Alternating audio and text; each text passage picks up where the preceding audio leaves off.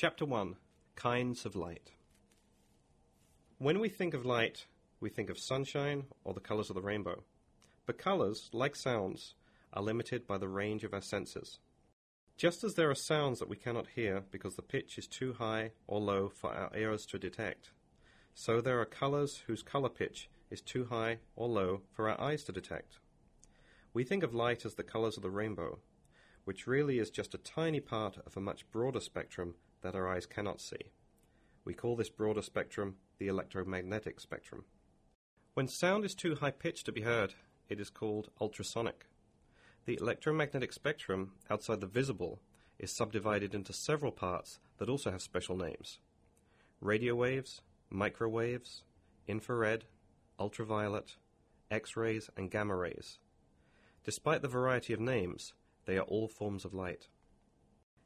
How do the parts of the electromagnetic spectrum differ? In order to get a sense of the properties of light, let's examine the wave diagram in Figure 1. To use this image, rotate the book so that its spine is horizontal. Move your finger along the wave from left to right. The distance between one crest of the wave and the next is called the wavelength.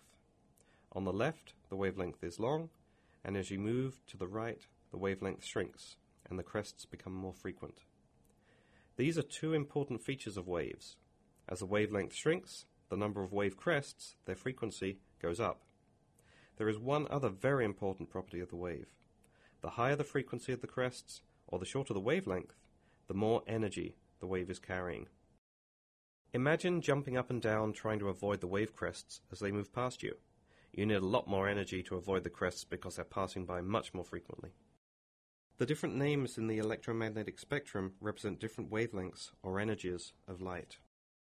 As you move your finger along the wave represented in Figure 1, the longest wavelength, lowest frequency, and lowest energy waves are called radio waves.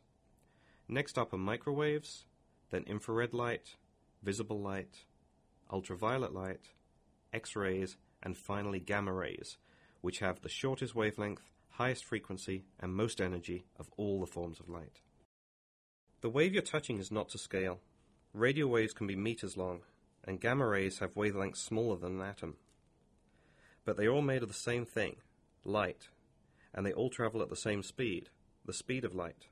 The speed of light is fast, 300,000 kilometers, about 186,000 miles per second, through space.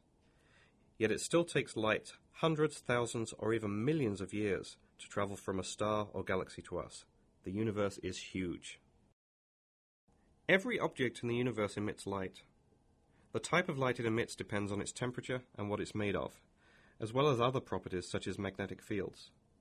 Let's move through the electromagnetic spectrum and see how each type of light can be generated, and then we'll go off and explore the universe. Radio waves. Radio waves are the lowest energy form of light. They are produced by electrons spiraling around magnetic fields. Magnetic fields are generated by stars, including our Sun, and many weird celestial objects like black holes and neutron stars. Microwaves. Microwaves are high energy radio waves. Microwaves come from very cold gas with temperatures as low as minus 200 degrees Celsius, that's minus 390 degrees Fahrenheit. Cold giant molecular clouds are the birthplace of new stars. Infrared. We think of infrared as heat. Infrared light is emitted by objects that are warmer than the cold expanse of space, but not hot enough to glow with visible light.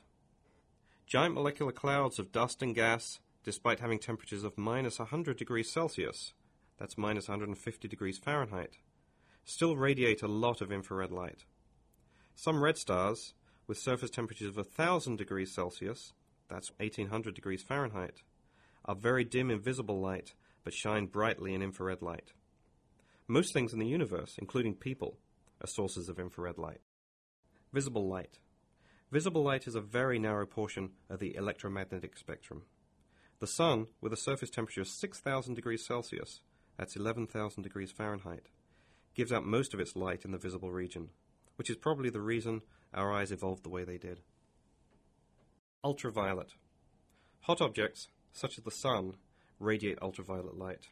Fortunately, our atmosphere blocks most of the Sun's ultraviolet, otherwise, sunburns will be much worse. Some stars are so hot with surface temperatures up to 40,000 degrees Celsius, 72,000 degrees Fahrenheit, that most of their light is ultraviolet. X ray.